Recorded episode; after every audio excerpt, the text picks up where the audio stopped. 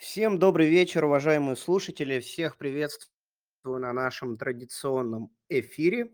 А, Все мы собрались сегодня, чтобы обсудить э, такую интересную и, пожалуй, для многих сложную тему, но и о сложных темах тоже нужно говорить, хотя сложность понятия а, субъективное. Для кого-то, может быть, э, эта тема настолько простая, что просто собаку съел, как некоторым спикерам, которые у нас сегодня будут об этой теме э, говорить. Итак, тема хеджирования валютных рисков. Что важно знать инвестору? А, Изменение экономической ситуации в стране заставило инвесторов искать новые подходы к выбору инструментов. В текущих условиях хеджирование валютных рисков– это отличная возможность для сохранения и приумножения капитала. И сегодня мы поговорим о таких темах, чем отличается э, вообще, что такое да, хеджирование инструментов, э, биржевых, внебиржевых, ну, наверное, по большей части биржевых, э, что представляет собой спот-курс и форвардная кривая, какие существуют этапы хеджирования. Также мы и затронем тему пары рубль-юань, юань-доллар, э, и поговорим э, о историях, которые связаны с хеджированием, вот, ну и, конечно же, ответим на ваши вопросы. А, Скажу, что если а, вы еще не успели задать вопросы, а, в нашем телеграм, телеграм-канале был анонс эфира, и сегодня мы включили комментарии, и вот э, к анонсу эфира можно э, написать э, вопрос, мы его увидим и, соответственно, после основной части зададим. Вот, ну и чтобы не тянуть, я хочу представить наших спикеров. Сегодня вместе с нами Михаил Шульгин, это начальник отдела глобальных исследований открытия инвестиций. А, Михаил, здравствуйте, как слышно, прием. Добрый вечер. Меня слышно? Да, да, слышно, замечательно. А, Хорошо. Также с нами Сергей Хистанов, экономист и советник генерального директора открытия инвестиций. Сергей, добрый вечер. Здравствуйте. И с нами Алексей Петровский, личный брокер открытия инвестиций. А, добрый вечер.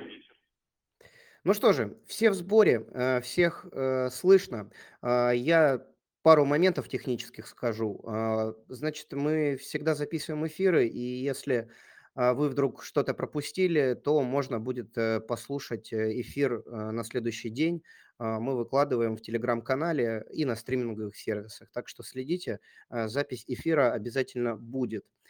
А, Ну что же, а, меня зовут Сергей Светоченко, я представляю пресс-службу компании «Открытие инвестиции». И, наверное, начнем. А, Первый вопрос, наверное, к Алексею.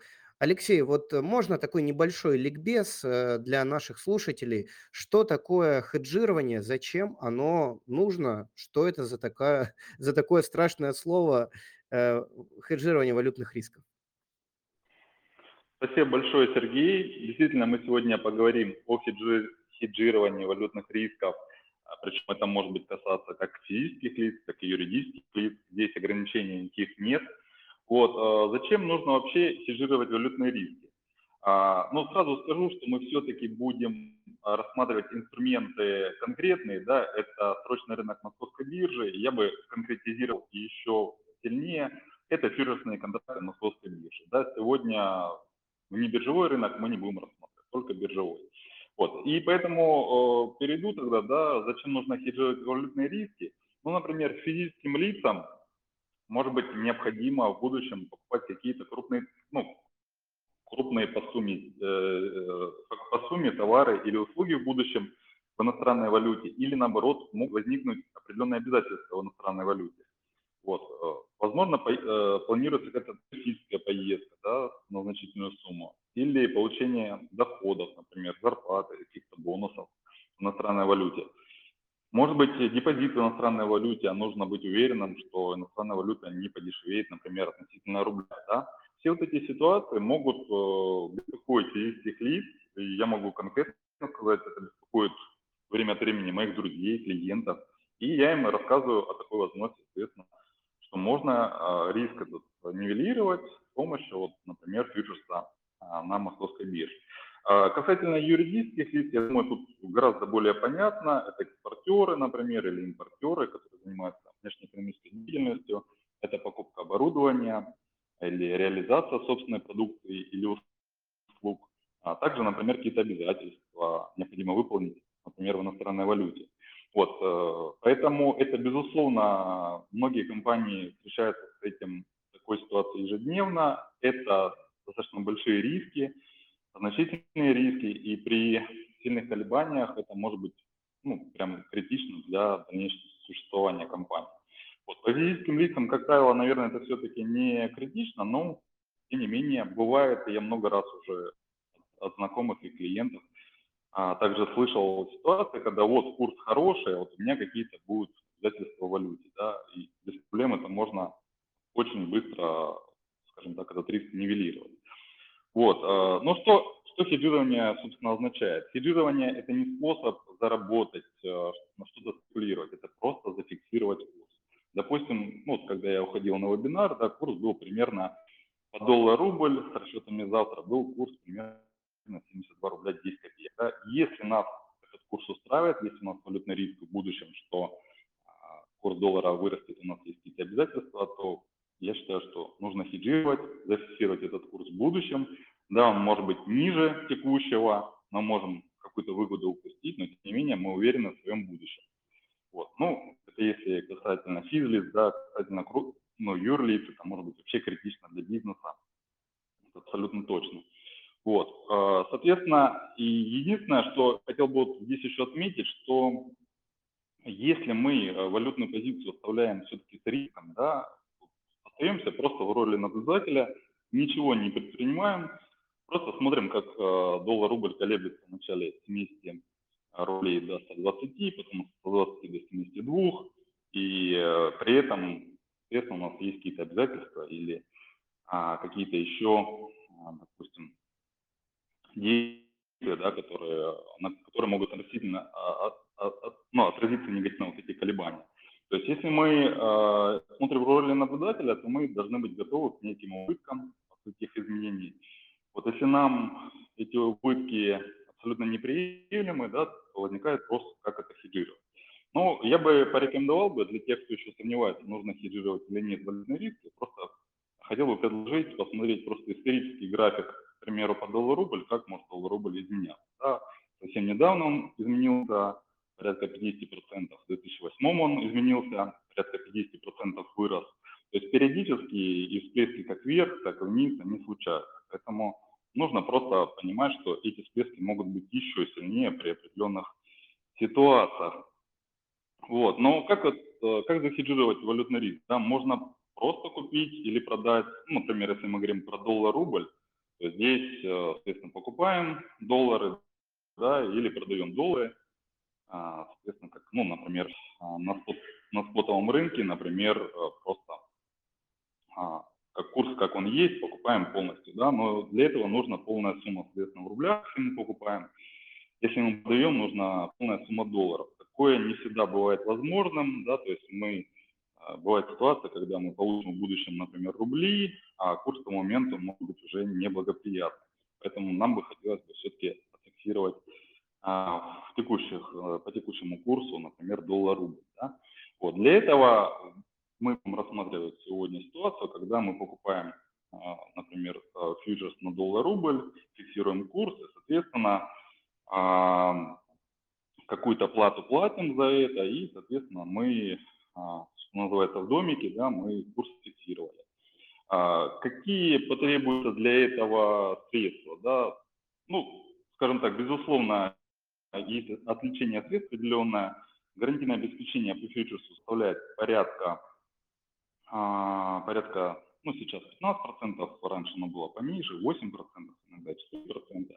И плюс нужно еще примерно 10-20% от суммы сделки для того, чтобы сформировать некий запас на случай ну, отрицательного изменения вариационной маржи по срочному контракту, если курс пойдет не в ту сторону, в сторону которого открыта позиция на срочном рынке.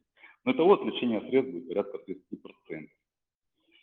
А, вот. И, соответственно, а, хотел бы да, отметить еще момент. Тут могут быть сомнения относительно да, того, что есть, э, возникают дополнительные комиссии. Вот недавно были на спот-рынке 30%, может быть, помните, потом 12%. Но в отличие от спот-рынка, срочный рынок не регулировался в этом плане, и дополнительной комиссии не возникало. То есть срочный рынок вполне себе доступен для хеджирования и здесь препятствий нет. Вот коротко, зачем нужно хеджирование, что такое хеджирование. Алексей, спасибо. На самом деле просветили, потому что, ну, момент такой, не, не, не, все, не все связаны, да, были каждый день в инвестировании именно с хеджированием. А вы эти моменты рассказали, спасибо за это большое. А, если вот пройти дальше, да, и немножко углубиться в тему, а, можете рассказать про вот момент, что такое представляет собой спот-курс и вот форвардная кривая? Да, Сергей, безусловно, я бы хотел бы с удовольствием об этом рассказать. А, действительно, термины, которые, ну, скажем так, не часто встречаются в нашей жизни. А, соответственно, есть спот рынок, это рынок, к которому мы привыкли все. Ну, например, доллар-рубль, да, у нас сейчас торгуется 72 рубля 10 копеек. Соответственно, мы об этом знаем, и тут ничего нового я не расскажу. Но есть э, форвардная кривая, ну, в данном случае фьючерсная кривая, когда фьючерс торгуется выше квота, например, по доллар-рубль, за счет того, что есть э, определенная разница в ставках по доллару и по рублям. А, соответственно, по моим расчетам, я сегодня рассчитал как раз-таки перед вебинаром, буквально за несколько часов, э, у нас получается под курс, э, ну, например, при курсе 72.40, да, под курс был, фьючерс стоил порядка 74 рублей 10 копеек за единицу, и что это получается? Да? Получается, что разница между спотом и фьючерсом рубль 70. Фьючерс экспирируется в середине июня, 49 дней от текущей даты. Соответственно, если в годовые пересчитать, стоимость хеджирования, соответственно, 17,5%. То есть рубль 70, если в номинальном выражении или, или в годовом выражении, в относительном это получается 17,5% годовых. То есть мы говорим о том, что конкретно по паре доллар-рубль, чем а, дальше срок погашения фьючерса, тем, как правило, ну не всегда, но как правило, а, стоимость фьючерса, она выше спота, ну, чем больше срок, тем, тем выше эта котировка. Ну и таким образом возникает стоимость хеджирования. Да. Кроме комиссии, комиссия на срочном рынке достаточно низкая, но тем не менее как бы она есть, вот, и плюс вот это стоимость этого хеджирования.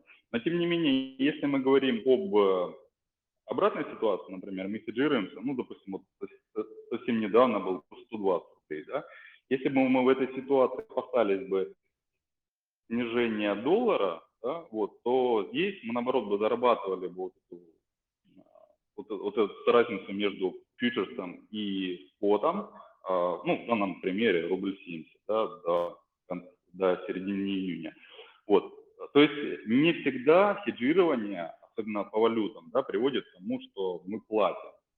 В каких моментах мы можем даже зарабатывать. То есть а, такая ситуация интересная, что с одной стороны мы фиксируем курс, еще и зарабатываем на этом. Да, по доллар-рубль такая ситуация есть. И у меня был пример, на самом деле, очень много лет назад, порядка, наверное, чуть ли не 10 лет назад, когда один из моих друзей э, опасался переводить э, рубли в доллары, и торговать на американском рынке, потому что боялся, что доллар упадет, соответственно, чтобы он там не заработал в долларах, доллар упадет, соответственно, он в итоге потеряет в рублевом выражении. Для него было очень важно именно зарабатывать в рублях. Я ему сказал, что, пожалуйста, вот такой инструмент есть, пожалуйста, хеджируй, и ты еще будешь зарабатывать. Да? То есть, ты бои, опасаешься падения доллара, то, соответственно, открывай фьючерс э, на продажу и еще и зарабатывай, фиксируй курс, еще и зарабатывай на этом. Поэтому такая, ну, такая возможность есть, об этом нужно знать, да, то есть есть стоимость хеджирования, то есть она может быть как в плюс, так и в минус. Но вот сегодня э, я пример привел по фьючерсу традиционному, да, по которому оборот э, за сессию порядка 100 миллиардов рублей, огромный оборот, космический оборот, да, он сопоставим, э, например, по доллар-рубль, э, ну, с расчетом, например, сегодня, да, сопоставим оборот, то есть очень ликвидный инструмент. Но есть еще новый инструмент, э, коротко о нем расскажу. Это инструмент однодневный фьючерс с ежедневной пролонгацией. А, он, по идее, должен, ну, в своей логике, он должен был близко привязан к спот-рынку, но, тем не менее, на практике фьючерс торгуется третий день. И сейчас э, разница между спот, фьючерсом и спотом рубль уже составляет, еще вчера она была полрубля, да, соответственно, фьючерс начинает отдаляться, и, боюсь, э, будет сложно ожидать э, сокращения вот этого спреда, потому что фактически пока доллар-рубль привязан а фьючерс вот этот однодневный доллар-рубль привязан только лишь революционной маржой, которая начисляется ежедневно. Но так, в принципе, можно предположить, что он может еще отдалиться и достаточно сильно.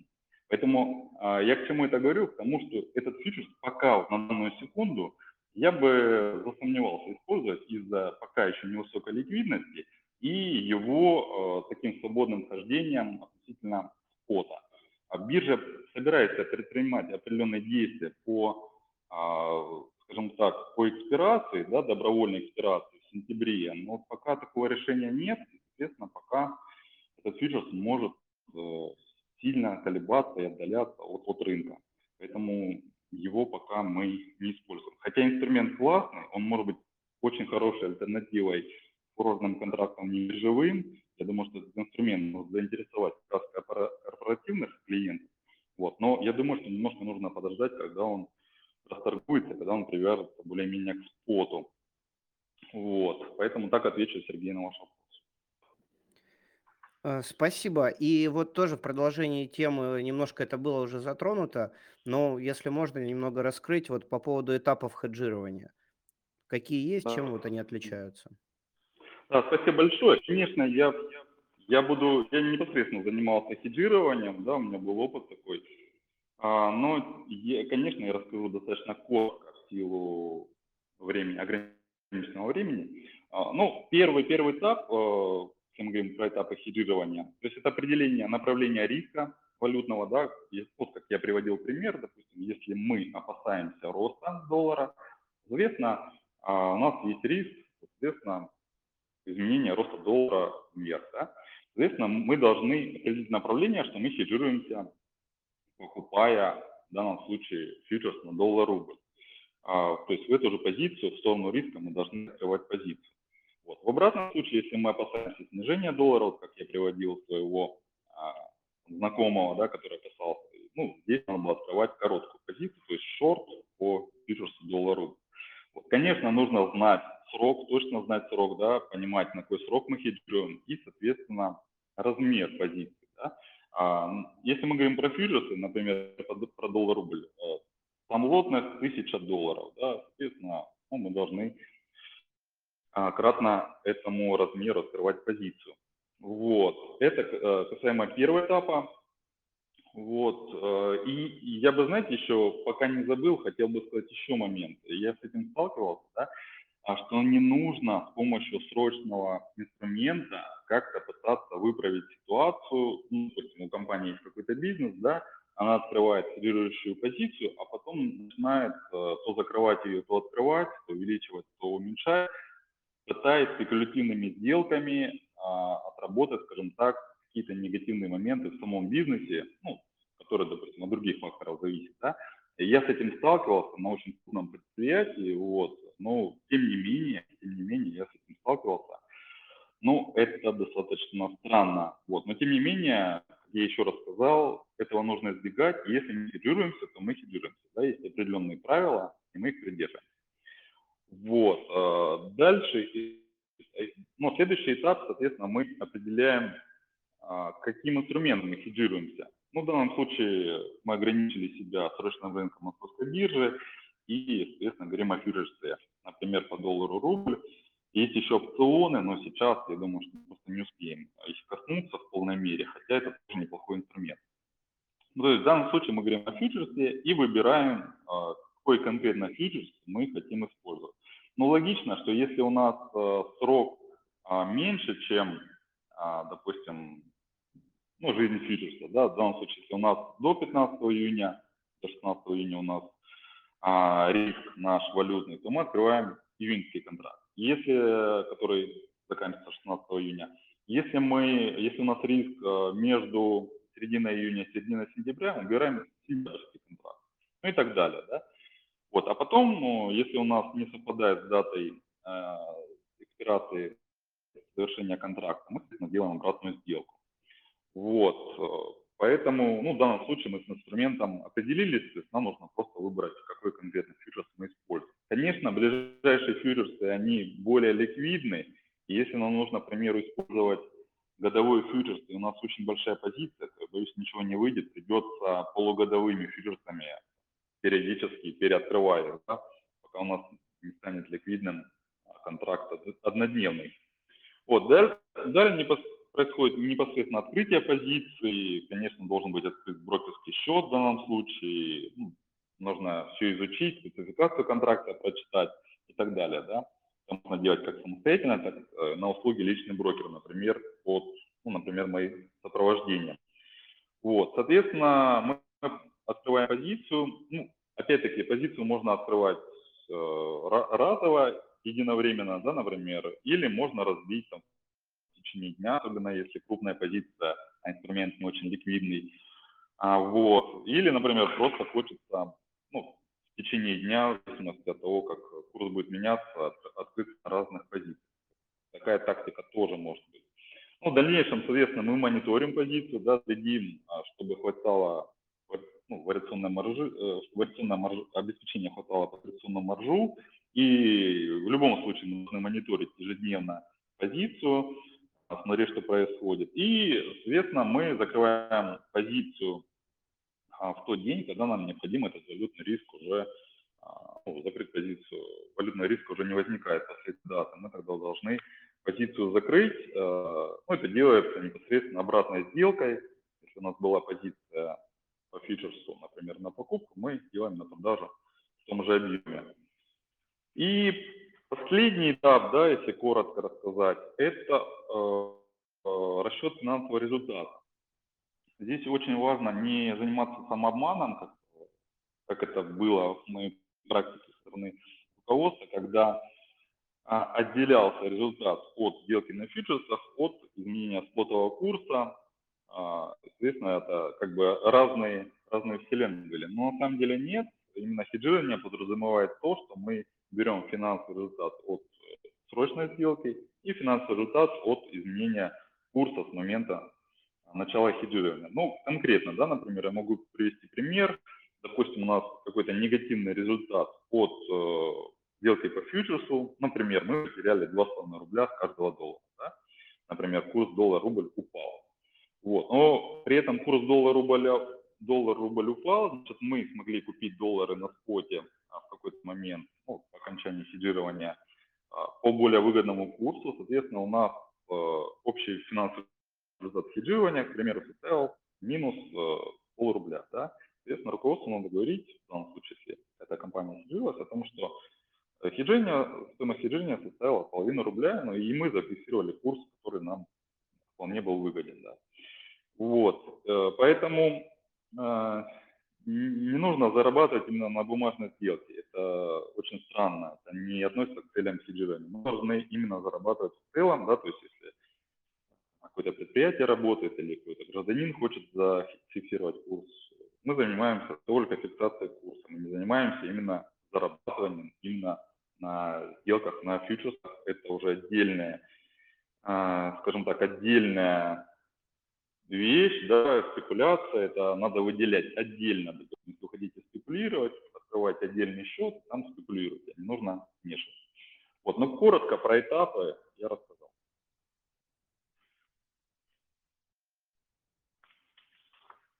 Сергей? Да, да, Алексей, спасибо большое.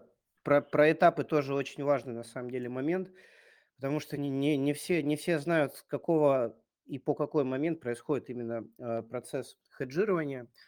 Э, спасибо большое. И мы перейдем э, к следующему, скажем так, к следующей части нашей беседы.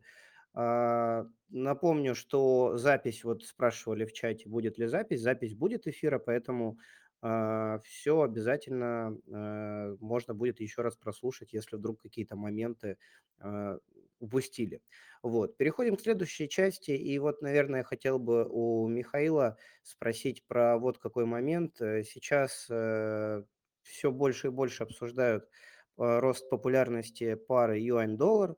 Также обсуждают э, переход на внутри на торговлю между Россией и Китаем, либо рублем, либо юанем. Знаю, что там есть определенные тоже сложности и пока что непонимание. А, вот в разрезе сегодняшней тем, темы хеджирования валютных рисков, что муж, можно э, в этой паре с юанем ожидать э, нам в ближайшей перспективе? Михаил, расскажите, пожалуйста. Добрый вечер, дорогие слушатели.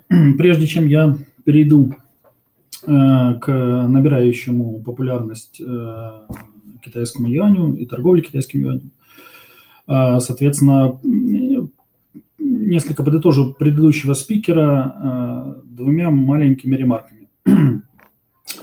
Первая ремарка э, заключается в том, что э, нужно четко понимать, это мы как раз на планерке перед сегодняшним эфиром обсуждали, нужно четко понимать разницу, она на самом деле принципиальная и ключевая, между хеджированием и спекуляциями. То есть в контексте валютного хеджирования мы в данном эфире э, обсуждаем э, валютные фьючерсные контракты. И валютный фьючерсный контракт, собственно говоря, как инструмент, да, он позволяет, э, соответственно, совершать спекуляции и зарабатывать на благоприятном для трейдера, для инвестора изменении валютного курса. И, соответственно, тот же самый инструмент позволяет, соответственно, хеджировать валютный риск. Хеджирование – это страховка. Э, если вы занимаетесь хеджированием, вы стараетесь отрезать э, риски неблагоприятного для себя изменения валютного курса. Ни в коем случае нельзя пытаться совмещать две эти, по сути, диаметрально противоположные вещи в одну. То бишь э, пытаться застраховать себя от неблагоприятного изменения валютного курса и заработать на, соответственно, валютном курсе, это э, задача изначально непосильная, здесь нужно понимать принципиальную разницу. Это я коротко подытожил. Второй момент, э, соответственно, заключается в том, что, ну, понятно, хеджирование может быть полным, частичным, и полное хеджирование полностью нивелирует валютный риск, но, к сожалению, это слишком дорогостоящее удовольствие. И подозреваю, что ну, далеко ну, не очень большое количество участников рынка э, смогут себе такое удовольствие позволить. Поэтому, э, соответственно, преимущественно торговые стратегии хеджирования, в смысле стратегии хеджирования валютных рисков, они должны, э, ну, по крайней мере, это выгодно с точки зрения там,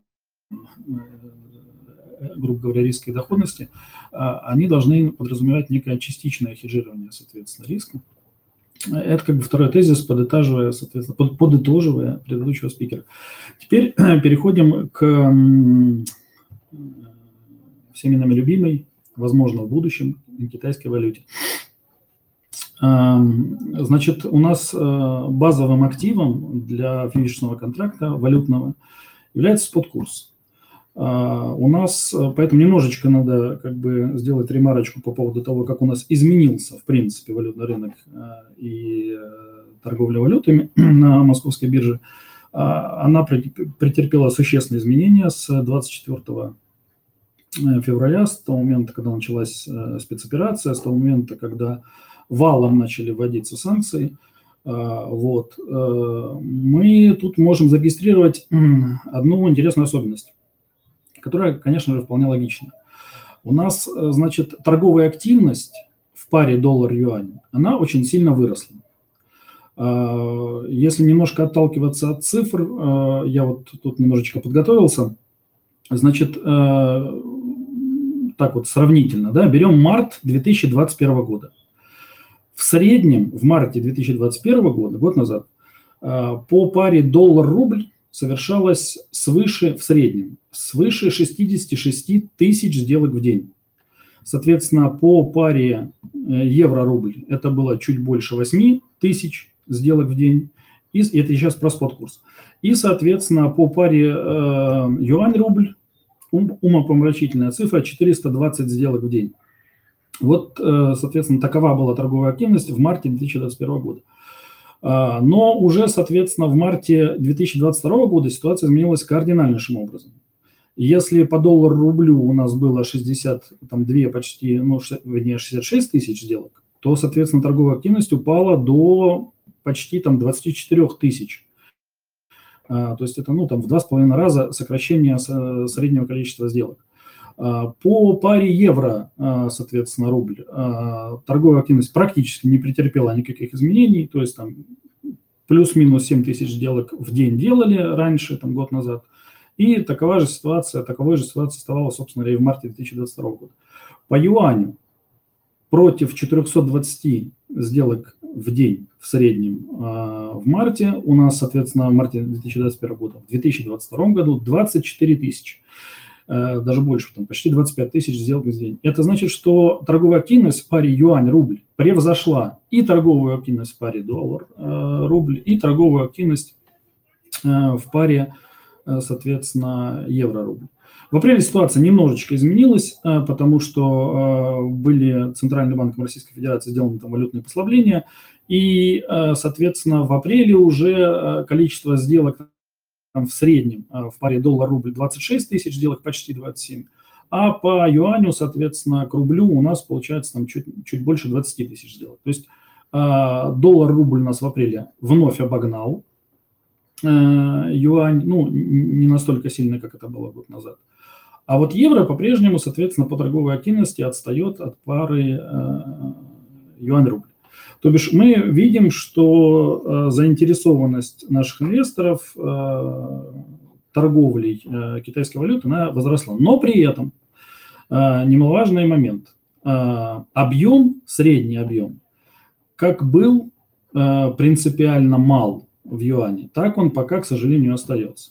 Если мы будем э, юань сравнивать э, с, с, с тем же самым курсом многодичной давности, то у нас получается там средний э, там, торговый объем за месяц год назад был там чуть-чуть больше 1 миллиарда рублей. А сейчас это там порядка 14 миллиардов рублей. То есть у нас рост там в 14 раз именно по паре юань-рубль. Но это, конечно же, несопоставимо мало по сравнению там, с 47, там, почти 48 миллиардами рублей, э, э, соответственно, по паре евро-рубль. И э, доллар-рубль, понятно, фаворит там 74 миллиарда. 74 миллиарда – это апрель 2022 года. А в апреле 2021 года было там 236 миллиардов рублей. То есть, несмотря на то, что э, обороты э, в Э, парах основных, ранее популярных, доллар-рубль и евро-рубль, они сильно сократились, все равно пока еще э, таковы реалии, они довольно существенно превышают, соответственно, торговые обороты э, в паре юань-рубль. Вот. Но тенденция, соответственно, понятна. Э, тенденция вот этого самого вектора на восток э, тоже понятна. Э, как бы мы понимаем, что долгосрочно у нас э, взаимная торговля и э, расчеты в национальных валютах э, будут расти. Недвусмысленно накануне об этом, собственно, заявил э, президент э, о том, что наш э, российский валютный рынок необходимо подготавливать, соответственно, к переходу на расчеты в национальных валютах. Что это подразумевает? Это подразумевает, что э, понятно, что сейчас у нас э, в экспортно-импортной деятельности э, сейчас коллапс и перестройка как бы логистических цепочек, и, соответственно, экспортеры и импортеры сейчас э, малоактивны. Э, распродаются запасы, и их присутствие на валютном рынке меньше, чем обычно. Соответственно, у нас сейчас э, основное присутствие на рынке – это банки и, соответственно, частные инвесторы. Вот. Значит, сама суть увеличения торговли, взаимная торговля между там, Россией и Китаем, она, соответственно, подразумевает э, развитие инструментов хеджирования, да, потому что если мы хотим, чтобы экспортеры и импортеры могли качественно э, использовать московскую биржу для, соответственно, нивелирования своих валютных рисков, нам, соответственно, этот механизм надо будет как-то развивать. А, и то, что мы видим в, как бы в последний момент, э, ну, в последние дни, э, видим, что московская биржа движется как раз по этому пути. У нас появился э, новый фьючерс на юань-рубль. Он отличается от старого, соответственно, если не ошибаюсь, меньшим размером контракта. У нас там 1000 единиц базовой валюты. И, соответственно, появились у нас так называемые, ну, это не только касается юаней, конечно же, в четырех валютах у нас появились те самые так называемые вечные фьючерсы, если правильно их называть, это однодневные фьючерсные контракты, так сказать, с пролонгацией. Вот. А, что мы видим? Фьючерс появился, если мы говорим про однодневные, буквально недавно, да, там 26-го, да, у нас 27 сегодня, а, пару дней он а, живет, и уже мы, соответственно, можем обратить внимание на то, что по там, количеству открытых позиций, там, по количеству сделок, соответственно, однодневный фьючерс юань-рубль у нас, опять же таки, по активности превышает, соответственно, евро-рубль. Это тоже неудивительно, потому что понятно, у нас статистика там Центрального банка опубликована недавно показывает, что сейчас у нас наибольшая активность на рынке принадлежит, э, соответственно, частным инвесторам. И стоимость, соответственно, контракта в юань-рубль, там 1000 единиц базовой валюты, 1000 юаней, это дешевле, чем 1000 евро. И это логично, то, что мы видим, соответственно, в, в текущий момент более высокие цифры по однодневному фьючерсу юань-рубль, чем, соответственно, по сравнению с однодневным фьючерсом евро-рубль. Э, и тенденция будет нарастать. Э, но здесь э, для, так сказать, полного создания качественного, соответственно, механизма хеджирования двусторонних отношений в национальных валютах, здесь есть одно но, к сожалению, э, на это но пока на сегодняшнюю дату ответа нет. Э, в чем вопрос? Вот Россия с юанем хотят наращивать э, двусторонние связи в национальных валютах. Вопрос в каких? То бишь, понятно, у нас есть, там, мы можем посчитать торговый оборот, мы преимущественно продаем сырье, нефть, газ, лес и так далее, да, это в сторону Китая. Соответственно, Китай нам со своей стороны Э, преимущественно продает некую конечную продукцию, э, в которой превалирует, безусловно, электроника. Э, вот здесь пока не понятен принципиальный момент, в каких валютах будет, в какой валюте, а именно в рубле или в юане, будет, соответственно, преимущественный оборот. То бишь, если, соответственно, примут решение так наши власти я имею в виду российские и китайские, вот, э, примут решение, что мы будем газ, э, нефть, не знаю, лес, э, другие ископаемые многочисленные продавать за рубли, тогда как бы основной интерес хеджировать валютный риск находится на стороне китайцев. И в этом случае логично предположить, что инфраструктуру хеджирования, фьючерсы, опционы следует развивать, наверное, на какой-то китайской бирже. Но а, данное решение возможно, но выглядит маловероятно. Все-таки как бы с точки зрения там, инфляции, с точки зрения вмененной волатильности, китайский юань, который относительно а, косвенно привязан к доллару США, валюта более ликвидная, менее волатильная, и не исключено, что будет принято решение, соответственно, исчислять э, торговые отношения все-таки в юане. В, этом случае, соответственно, э, всю структуру хеджирования валютных рисков между парой юань э, и российский рубль, наверное, надо будет создавать на московской бирже. Это большой объем работы, подразумевающий, это прям такая целый список, начиная, наверное, даже от банковских депозитов, чтобы банки могли предлагать населению гражданам Российской Федерации э, покупать и хранить деньги на депозитах э, в китайской валюте. И, соответственно, это развитие э, фьючерсного рынка, это развитие рынка опционов, это немаловажное развитие рынка валютных свопов. Вот весь этот целый комплекс, потому что в данный момент, например, мы можем, Московская биржа может предложить там 7 фьючерсных контрактов, да, а, соответственно, по, по юаню, по большому счету, только 3, если мы включаем вот этот самый однодневный фьючерс.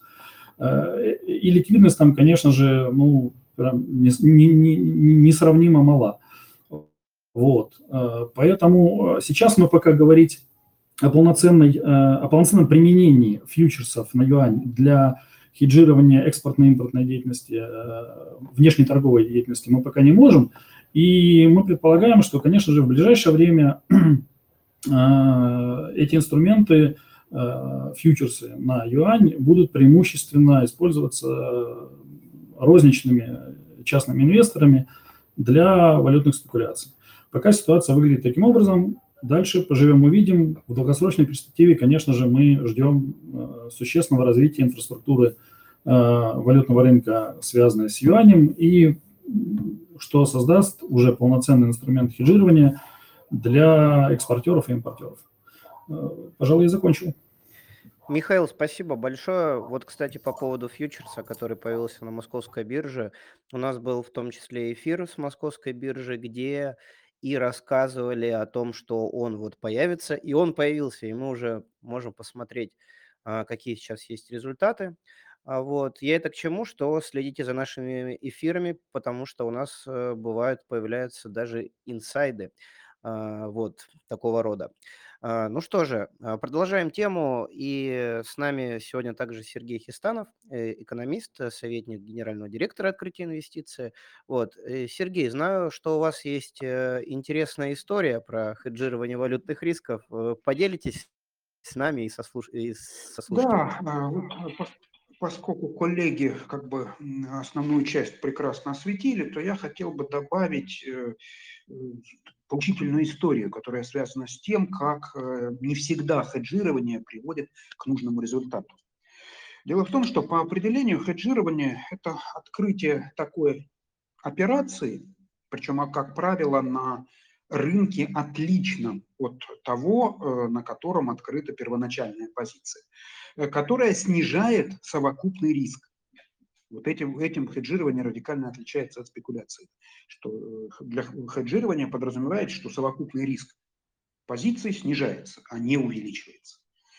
Э, так вот, э, довольно часто, когда происходит хеджирование, оно действительно снижает риск, но если на том рынке, где изначально была открыта позиция, движение благоприятное происходит, то при этом недополучается прибыль. И у меня с одним из моих хороших знакомых случилась неприятная история в середине 2000-х годов. Он был в достаточно крупной компании э, начальником отдела, который, в числе прочего, занимался хеджированием рисков.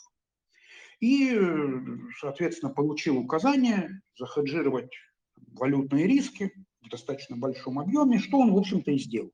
Довольно рутинная процедура. Вот, э, известна величина валютной позиции компании, известна там ее динамика, она у них сезонно возрастает, уменьшается. Вот, соответственно, были открыты позиции, соответственно, хеджирование произведено. А кто помнит экономические реалии, вот перед 2008 годом, наверное, на временном отрезке примерно 2001-2008 годы, курс рубля довольно сильно укреплялся. Вот прям довольно сильно укреплялся. Ну и, соответственно, это, э, прибыль компании должна была довольно сильно подрасти, но из-за того, что был открыт довольно серьезный хедж, то, соответственно, хедж принес убыток, и в результате прибыль там выросла, ну, отнюдь не так, как вот могло бы быть без хеджирования. Э, у компании было несколько акционеров, и вот один крупный акционер, такой, знаете, вот человек старой закалки, который не сильно хорошо разбирался в хеджировании, но очень хорошо разбирался в том, как недополучена прибыль, пришел в ярость, из-за того, что было осуществлено хеджирование. Да.